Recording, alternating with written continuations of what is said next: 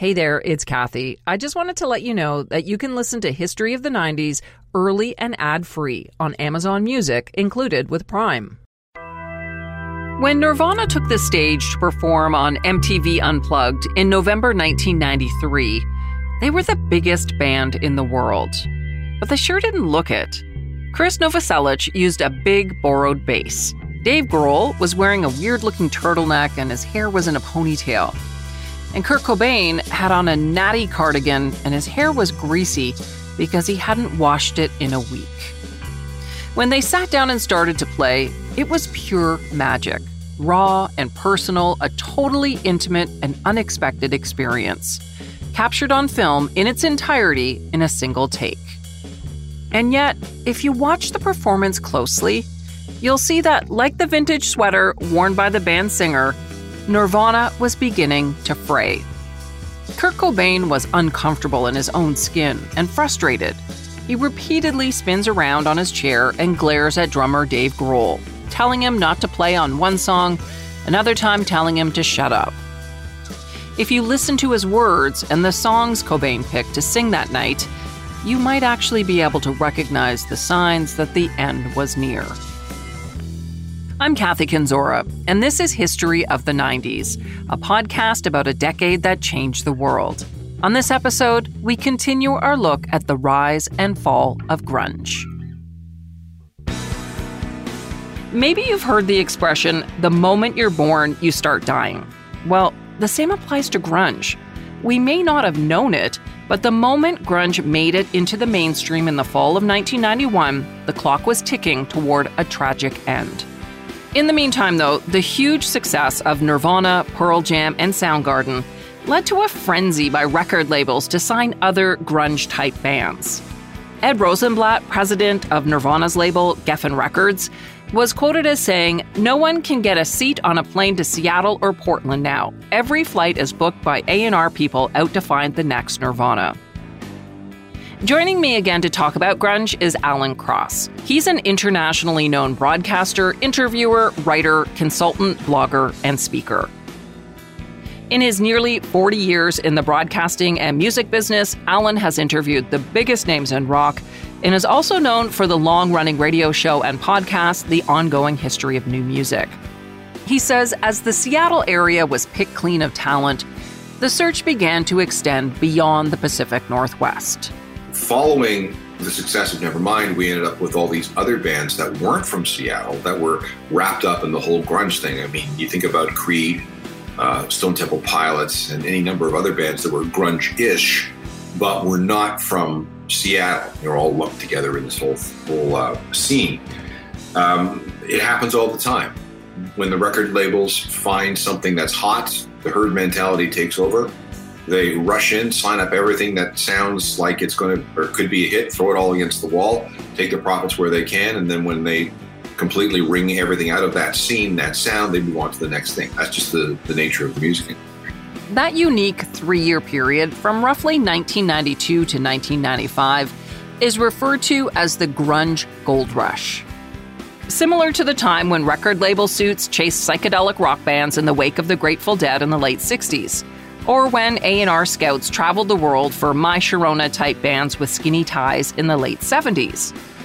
And record labels had money to burn to find the next Nirvana. That's thanks to the combo of booming CD sales, MTV, and revenue generating pop megastars like Michael Jackson and Whitney Houston. Every major label sent platoons of A&R scouts all over the world armed with fat expense accounts to wine and dine every halfway decent band in flannel shirts playing detuned guitars. You see, when Nirvana's Nevermind and Pearl Jam's 10 broke through, it wasn't just grunge that became mainstream, it was alternative music in general. Alan Cross says for years, alt music and mainstream rock traveled along parallel tracks, not crossing over. As a listener, you were either in one camp or the other. But then grunge came along and punched a hole in the wall between the two camps. Uh, and then once that hole between the alternative universe and the mainstream universe was opened, all this stuff just flooded out from the alternative side into the mainstream to the point where within two years, alternative was the mainstream. So grunge was the thing that lured everybody in. It was kind of like alternative music with training wheels. You got into grunge and you liked the attitude and you wanted to know more while you were led down a path that eventually got you to, you know, Pearl Jam and Alice in Chains. And then from Alice in Chains, maybe you went to the Red Hot Chili Peppers. And then maybe from there you went to Jane's Addiction. And from Jane's Addiction, you discovered Lollapalooza. And then the Lollapalooza bands like, you know, uh, Ministry and, and, and the Jesus and Mary chain. And it just went on and on and on. And of course, over in the UK, there was the Manchester movement with bands like the Happy Mondays, the Inspiral Carpets, and the Stone Roses.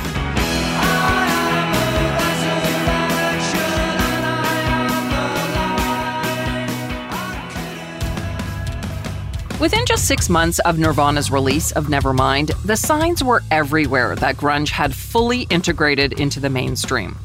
This included the band's appearance on the cover of Rolling Stone magazine. Getting on that cover is something musicians have long dreamed about.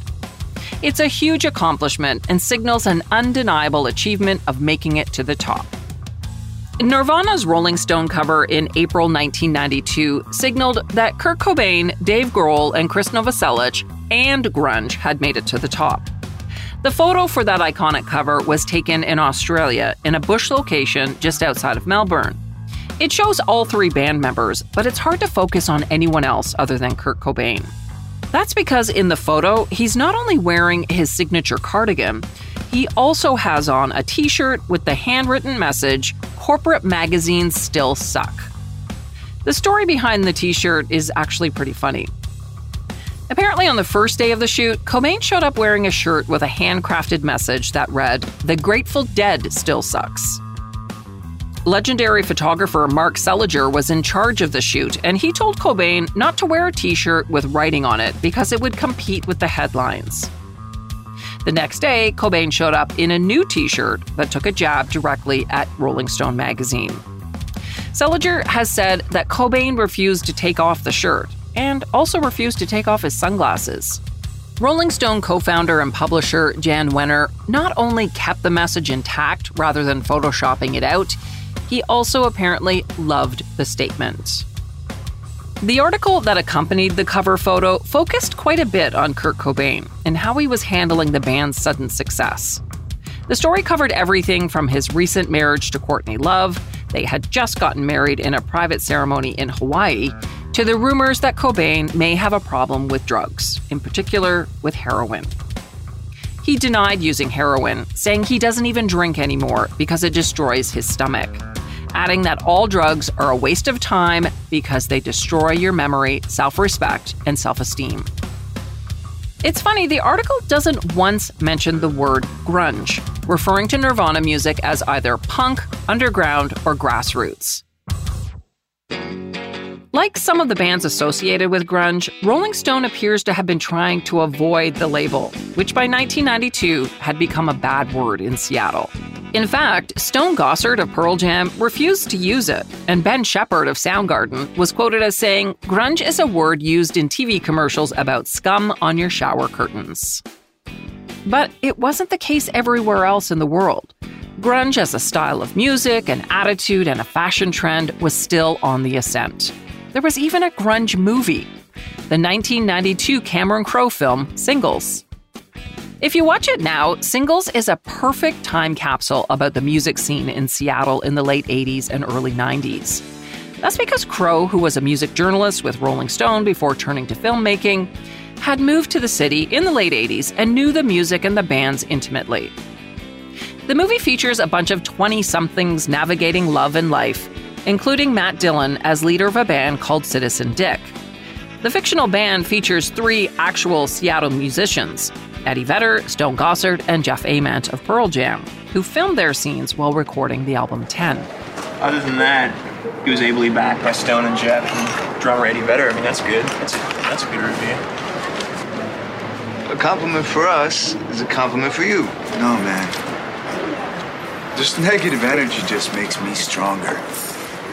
We will not retreat. This band is unstoppable. This weekend, we rock Portland.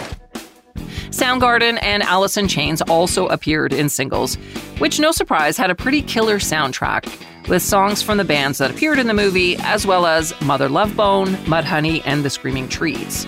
The soundtrack cracked the Billboard Top 10 and eventually went double platinum.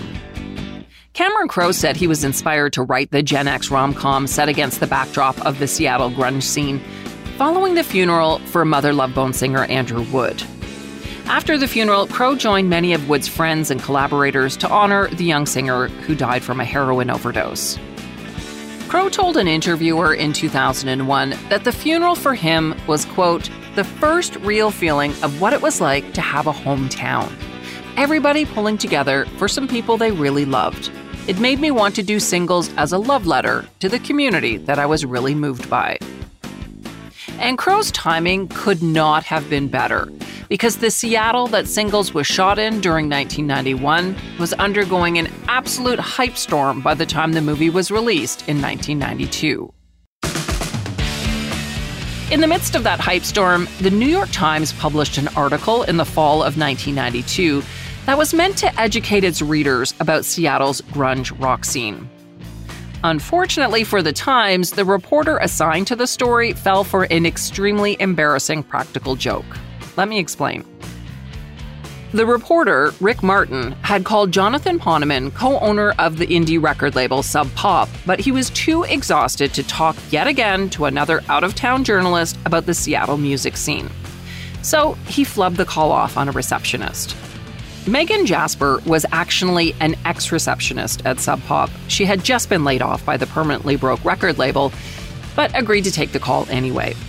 The reporter was working on a story for the paper's styles section about the mainstreaming of grunge culture, and he wanted to put together a grunge lexicon as a companion to the piece.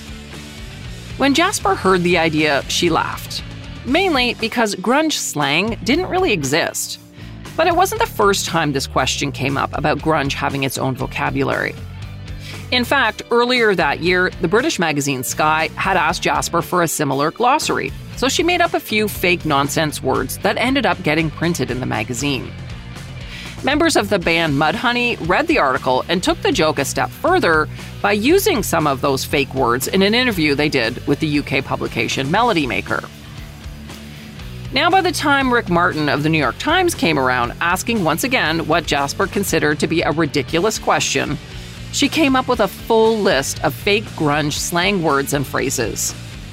The reporter and the Times fell hook, line, and sinker and printed the entire list. Here's how it read in the paper. All subcultures speak in code. Grunge is no exception. Megan Jasper, a 25 year old in Seattle, provided this lexicon of grunge speak, coming soon to a high school or mall near you. Wax slacks means old ripped jeans. Fuzz, heavy wool sweaters. Swingin' on the flippity flop means hanging out bound, and hagged, staying home on Friday or Saturday night. Cobnobbler is a loser. Lame stain, an uncool person. Now, not to be a lame stain, but as you can imagine, just about everybody associated with the early Seattle music scene was getting a little tired of the mainstreaming of the so called grunge culture. By 1992, it was essentially just outsiders who used the term grunge. Charles Cross, the editor of the Seattle music monthly The Rocket, said grunge was an overhyped, inflated word that didn't have actual meaning in Seattle. He said it was more of a time marker than a description of music. And in Seattle, a backlash was brewing. According to Jonathan Poneman from Sub Pop, all things grunge were treated with the utmost cynicism and amusement because the whole thing was a fabricated movement. The Seattle band Mudhoney even wrote about it in the song Overblown, which was included in the 1992 single soundtrack that I told you about.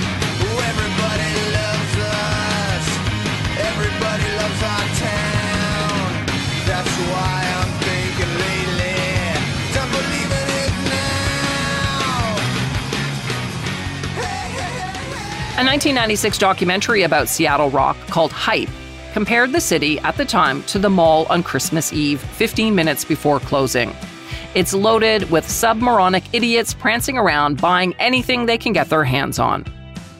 For many, the nail in the coffin came when Marc Jacobs, the creative director for Perry Ellis, unveiled a grunge themed line of clothes for the fall of 1992. Jacobs sent models like Christy Turlington and Kate Moss down the runway wearing flannel shirts, printed granny dresses, Doc Martens, and slouchy knit toques.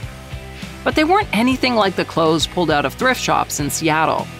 The flannels were actually made out of silk, and polyester dresses were reimagined in chiffon. The young Marc Jacobs was considered by the fashion industry as the future of American design, but ended up losing his job and nearly killing his career with the now infamous grunge collection. It's often overlooked, though, that Marc Jacobs wasn't alone. Other designers like Anna Sui and Christian Francis Roth had both shown similar collections that season but it was Jacobs who was castigated by the press, accused of killing the movement and lacking a true understanding of the industry. Courtney Love has said that Jacobs sent her and Kurt Cobain the Perry Ellis Grunge collection. But here's a shocker she didn't wear it. She decided instead to burn it. Though by 2010, Love was devastated that she had burned those items from that truly iconic 90s collection. As the Seattle music scene went mainstream and Nirvana became successful, the man at the heart of it all, Kurt Cobain, was struggling. He didn't want to become another Guns N' Roses or Metallica. In the alternative world of music, where Cobain and Nirvana began, commercial success meant ruining your credibility. And early on, Cobain started doing things that he thought would shore up his credibility. For example, he refused to perform at Axl Rose's 30th birthday party and turned down a spot on the Metallica Guns N' Roses summer tour. Axl Rose had personally requested Nirvana as support on the 1992 tour, but Cobain refused and called GNR talentless people who write crap music. And Cobain even started saying in interviews that he was unhappy with Nevermind, describing it as candy ass and comparing it to Motley Crue, which was just about the worst thing he could have said. Beginning in early 1992, Cobain also famously took six months off from touring, even though Nirvana was the biggest band on the planet at the time, choosing instead to hang out in the Los Angeles area apartment he shared with his new wife, Courtney Love. Cobain complained that he was suffering from chronic stomach troubles, but rumors continued to swirl that he was also struggling with a heroin addiction. Cobain wasn't the only one finding the adjustment to sudden fame difficult. Nirvana bass player Chris Novoselic called it traumatic to go from an underground Seattle band to the most famous musical group in the world. He said they all turned to different methods of escape. For him, it was beer and wine. For Kurt, it was heroin.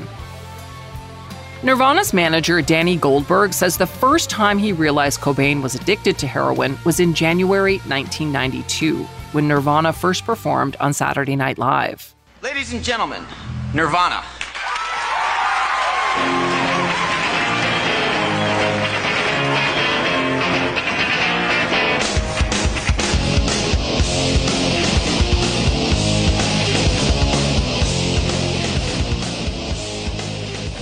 Courtney Love confirmed in an interview with Vanity Fair later that year that the couple went on a binge, doing a lot of drugs when they were in New York for the SNL appearance. She said, We got pills, then we went down to Alphabet City, and Kurt wore a hat, I wore a hat, and we copped some dope. Then we got high and went to SNL. After that, I did heroin for a couple of months. Love was pregnant at the time, but says she didn't know it yet. After their New York binge, Goldberg, along with a group of six or seven others, staged an intervention for Cobain and Love to get treatment. It was around this time that Love says she discovered she was pregnant. She says someone suggested an abortion, but she refused and reportedly had a bunch of tests that indicated the baby was fine. The couple went to separate detox hospitals, but after a few days, they checked themselves out. Love says she stayed clean for the rest of the pregnancy, but just before the couple's baby girl, Frances Bean, was born, the Vanity Fair article came out suggesting that she continued to shoot up while pregnant. It became a huge scandal, and the couple nearly lost custody of Frances Bean after she was born on August 18, 1992. They battled with Los Angeles Children's Service, who claimed that Cobain and Love were unfit parents. They were finally granted full custody of their baby at the beginning of 93. As all of this was happening, the band turned to making the follow up album to Nevermind. And they wanted it to be less poppy and have a more aggressive sound. to achieve that, they needed to move away from the polished production they used in Nevermind and hired producer Steve Albini, who had previously worked with bands like the Pixies and the Breeders. So, in February 1993, they traveled to Pachyderm Studios in Cannon Falls, Minnesota for a two week recording session. The tracks were laid down quickly with few studio enhancements, which resulted in an album that was more abrasive and natural sounding. But as soon as the recording was completed, rumors started to circulate that the band's label, DGC, didn't think the album was commercially viable in its original state, and they might not release it. Producer Steve Albini refused to change anything, so ultimately, producer Scott Litt, who had worked a bunch with REM, was brought in to smooth out the edges and remix the singles Heart Shaped Box and All Apologies. The result was the album In Utero.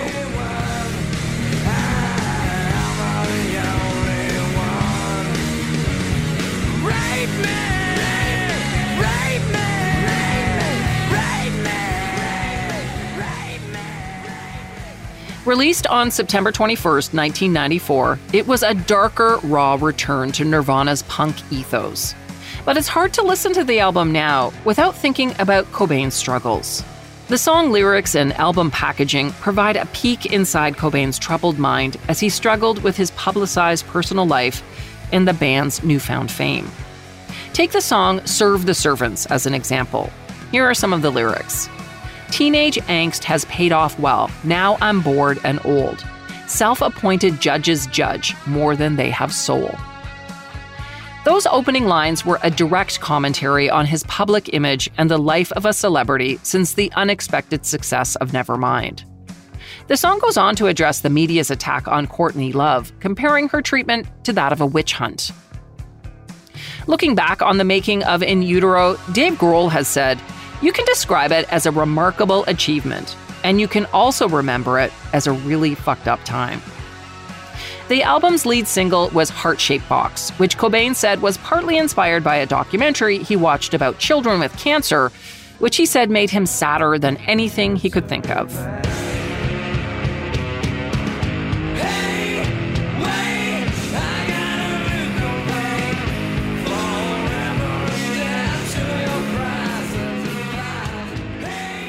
Heart Shaped Box hit radio stations in late August 93, and the song quickly rose up the charts, giving the band a boost ahead of the full album release.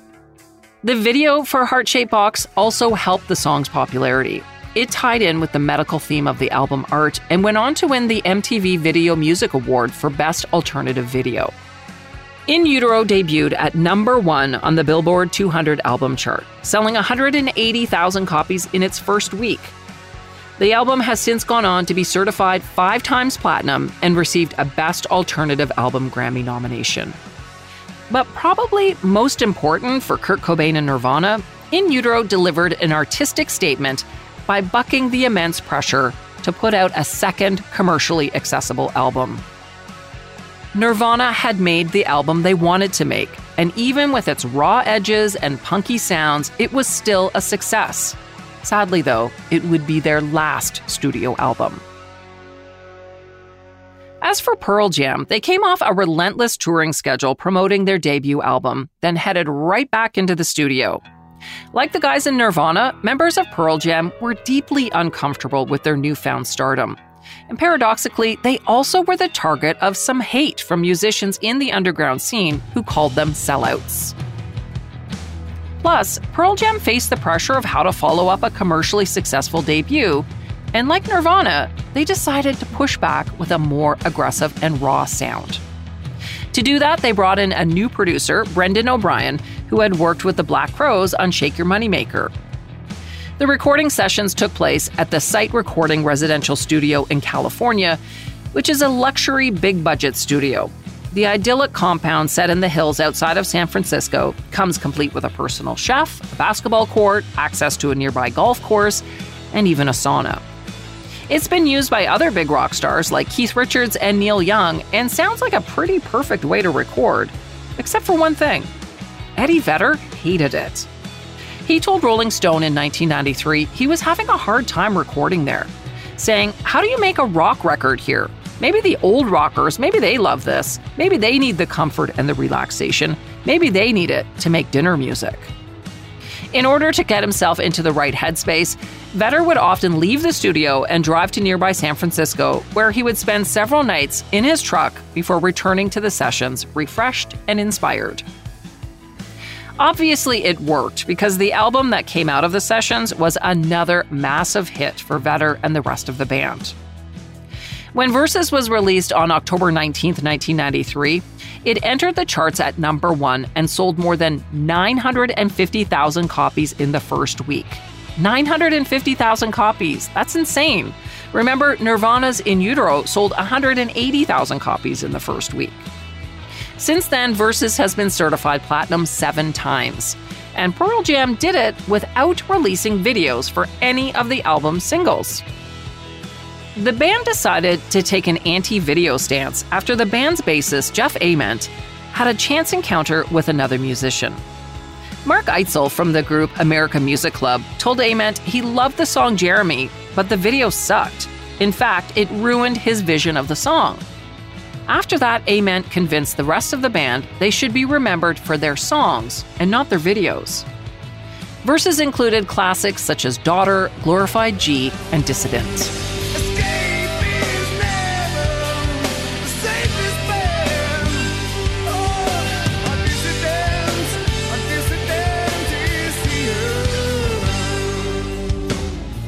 You may or may not know it, but Versus was also supposed to include Better Man. The guys decided to cut it from Versus because they were told it sounded like a hit song, and they were trying desperately to avoid anything that sounded too obviously commercial. Eventually, the song was included on the 1994 album Vitology. As for the artwork on Versus, it was also chosen as a kind of statement about the band's success. The album cover features a sheep trying to stick its face through a wire fence. And although some fans have interpreted the image and the title of the album as a statement on the band's rejection of sheep like followers, Jeff Ament has always insisted it represented how they were feeling at the time. He told Spin in 2001, as Prince would put it, we were slaves. Almost exactly a month after Pearl Jam's Versus was released, Nirvana played what many believe to be their greatest concert ever. On November 18, 1993, about two months after the release of In Utero, the band appeared on MTV Unplugged. That show has become legendary because it proved the band had a depth that you wouldn't expect from a loud grunge band. Kurt Cobain in his fuzzy cardigan and Converse sneakers, along with drummer Dave Grohl, bassist Chris Novoselic, and new guitarist Pat Smear, were joined by cellist Lori Goldston on stage at Sony Music Studios in New York City for the acoustic performance. The MTV series usually featured musicians playing stripped down versions of their hits, but Nirvana, in typical Nirvana fashion, decided instead to play a set list composed of mainly lesser known material and cover versions of songs. They covered songs by bands such as the Vaselines, Lead Belly, and this one by David Bowie. Oh no,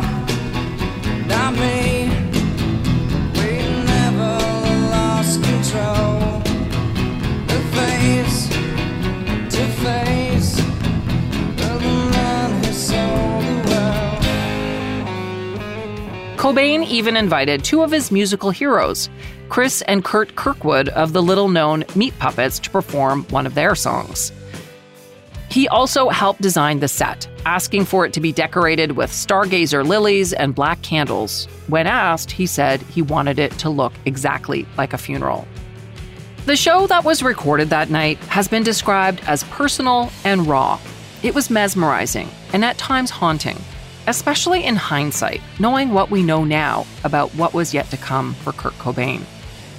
Prior to the appearance on Unplugged, Cobain was still struggling with his addiction, and the band was falling apart at the seams. Not only were the pressures of fame weighing on them, but Cobain was attempting to renegotiate the group's publishing so he could get a bigger cut of the royalties.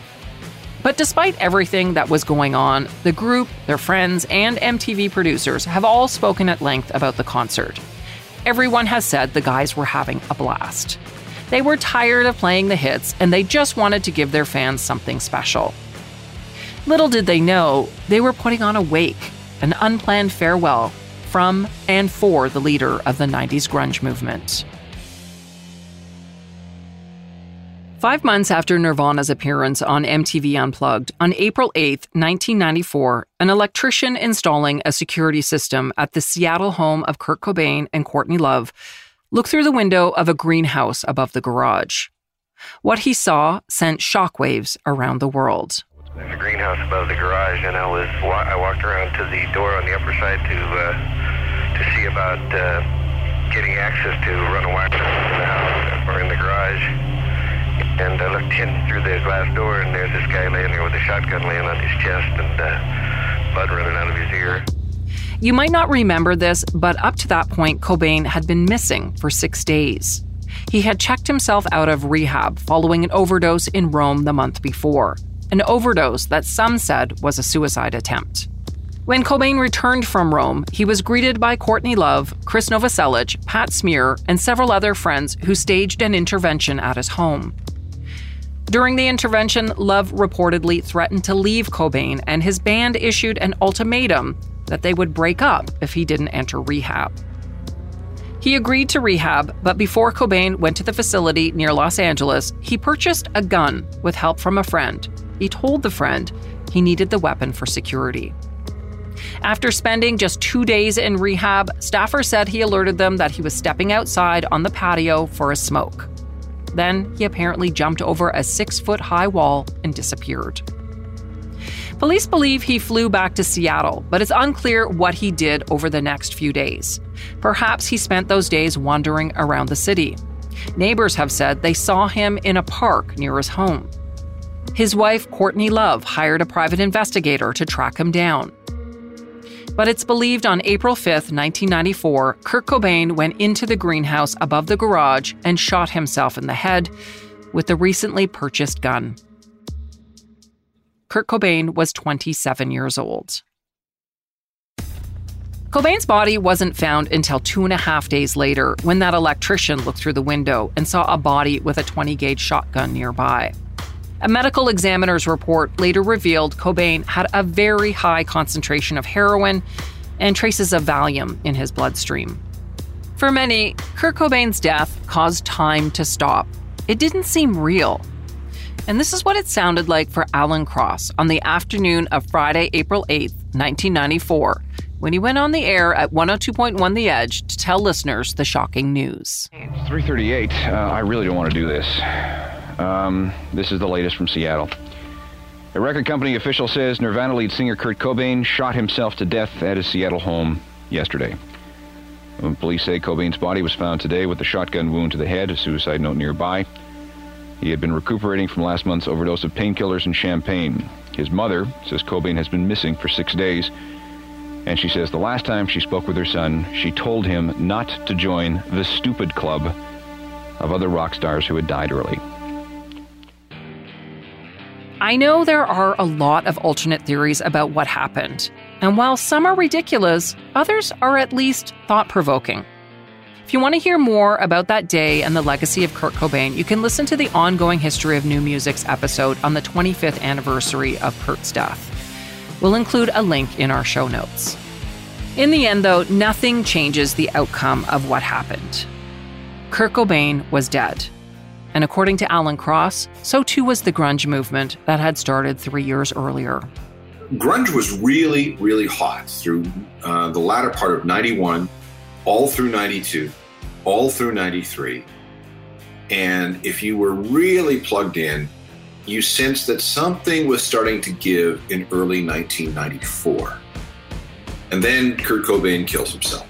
And that pretty much brings the whole party to an end he checked out so emphatically that you could not help but think that that was the period at the end of the grunge sentence. Following Cobain's death, Nirvana released Unplugged in New York, which hadn't been planned before his death. The album debuted at number one, and it won Nirvana's first and only Grammy for Best Alternative Music Performance. Sadly, Cobain's death would not be the last high profile grunge death. Layne Staley, the lead singer of the pioneering grunge band Alice in Chains, died of a drug overdose in 2002. He was 34. Alice in Chains, who gained national attention with his 1990 EP We Die Young, sang bleak visions of death, addiction, and despair set to grinding minor key guitar riffs. Throughout his career, Staley struggled with drug addiction, and on the band's second album, Dirt, in 1992, he sang directly about heroin addiction in songs like Godsmack and Junkhead.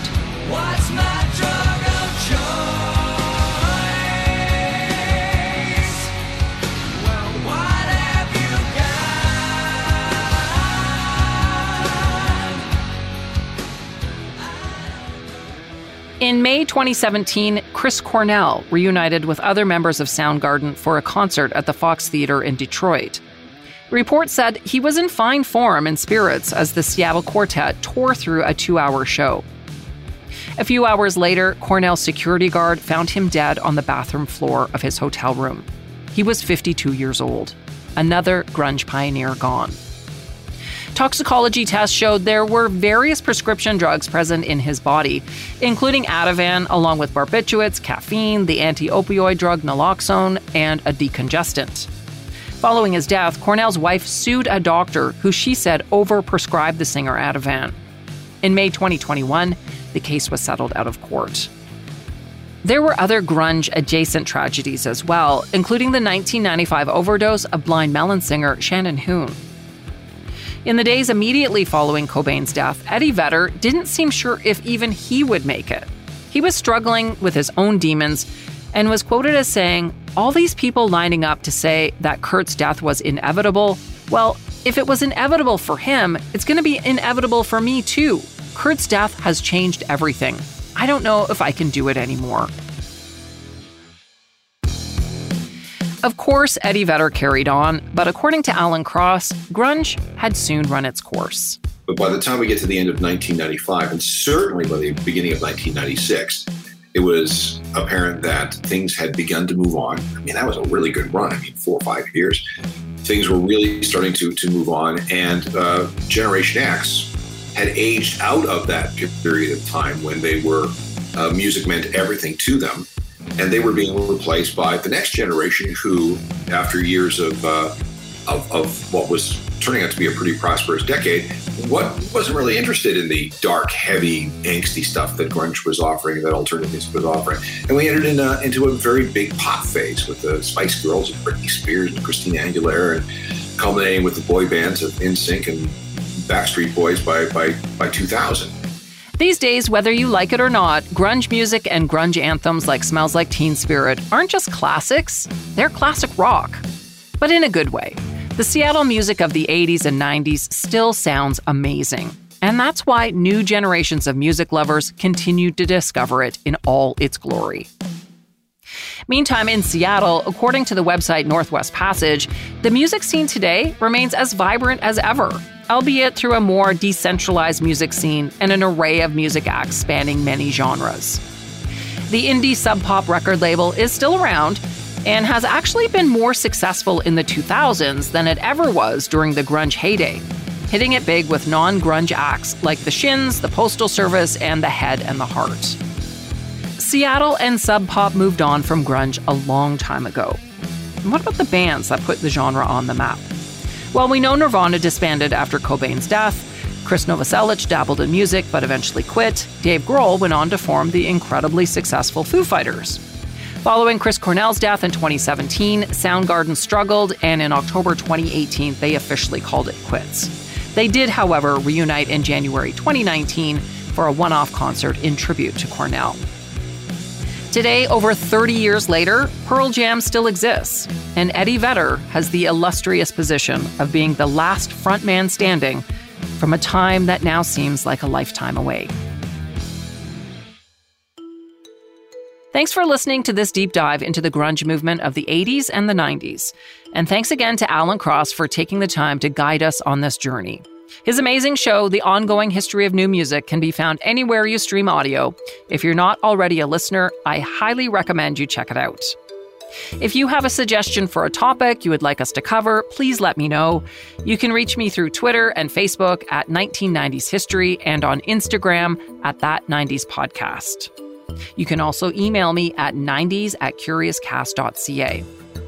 This episode was written and hosted by me, Kathy Kenzora. Our producer is Dila Velasquez, and sound design and final production is by Rob Johnston, with special editing assistance from Stephanie D'Souza. See you next time for more History of the 90s.